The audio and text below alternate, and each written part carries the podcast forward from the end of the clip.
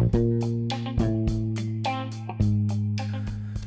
い、こんにちは、ポロです。今日も音声を聞いていただきありがとうございます。今日のテーマはですね、ブログでネタ切れしない方法というお話をしていきたいと思います。ブログにこう取り組んでいて、みんなが最初にねこうぶち当たる、壁があるんですけど、その中の一つにですねネタがないっていうことがあるんですよね。特に最初のうちってみんなこう頑張ってバリバリと記事を書くんですけども、途中でネタが切れてしまってもう書くことがないみたいな感じでね、作業がストップしてしまうことがあるんですよ。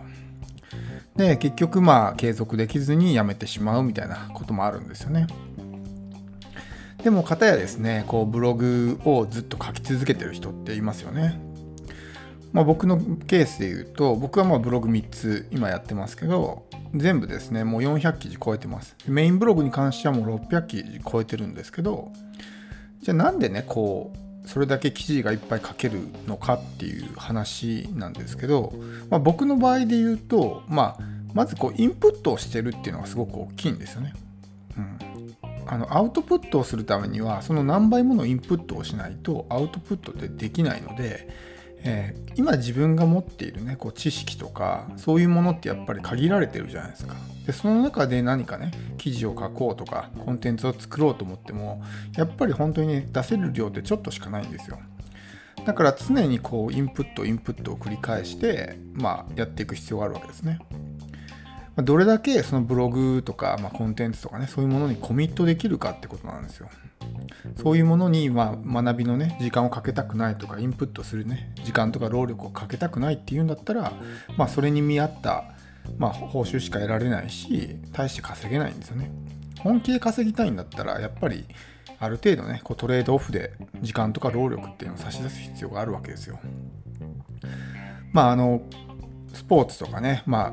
料理とかそういうの全ての世界においてそうですけど、プロの人ってこう自分を磨くために普段からねこうなんていうんですか、努力してるじゃないですか。そこで手を抜いてしまえばやっぱりねパフォーマンスが落ちてしまって当然自分のねこう収入も下がってしまうわけですよ。だから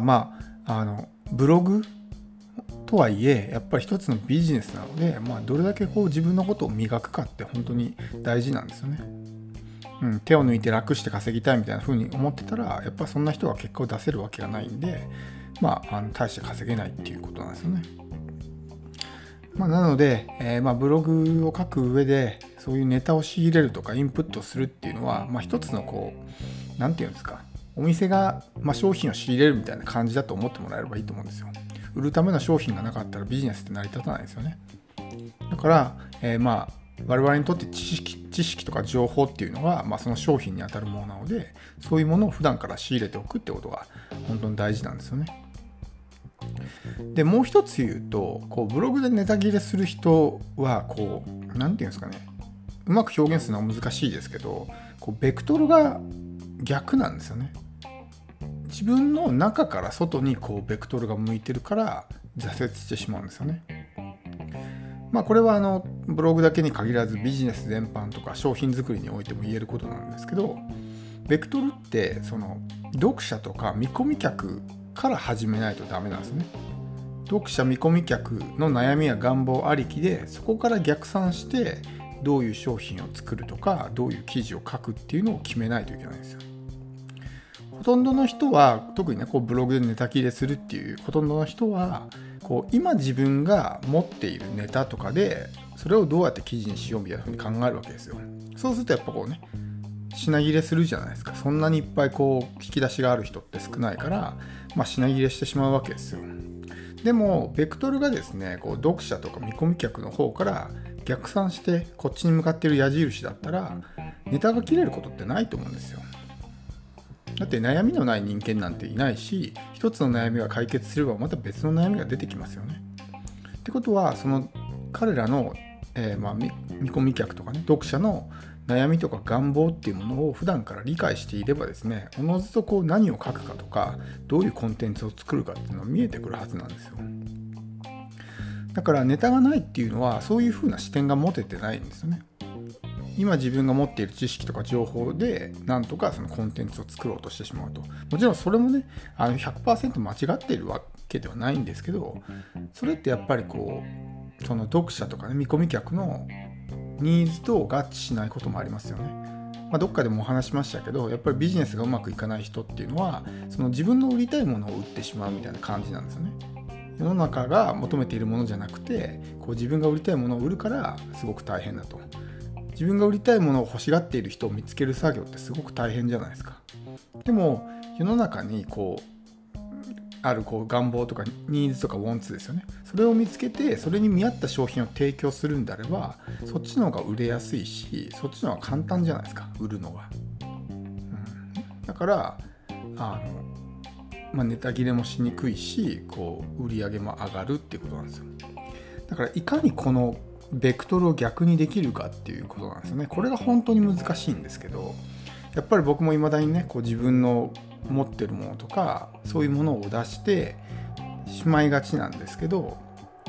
やっぱりその本来であればその見込み客とか読者の方から逆算してね、彼らの悩み願望から逆算して記事を書くべきだし、コンテンツを作らないといけないんですよ。ただこの時にはですね、こう自己開示をしたりとか、あるいはこうなんかストーリーをね語ったりとか、なんかこう自分ならではの気づきとかっていうものをこう発信していくことによってファンが生まれるんで、時にはそういう記事も入れないといけないんですよ。毎回こうなんでしょうね、こう悩み解決みたいな記事にしてしまうと、すごくこう人間味がないというか、無機質な情報なので、そういうものが感じられないんですよね。だから読者は喜ぶかもしれないけども、それで終わってしまうと、ファンにはならないってことですよね。自分に興味を示してくれないから、ありがとうございますで終わってしまうみたいな感じになるんですよ。だからそこでやっぱりこうファン化をするためにも、時にはそういうね、自分の個性とか強みとか、主張とかね、そういうものを前に出していくことも大事なんですけど、バランスよくですねしないといけないっていうことですよ。だからネタがないとか、そういう人はですね、ちょっとこう目線を変えてもらって、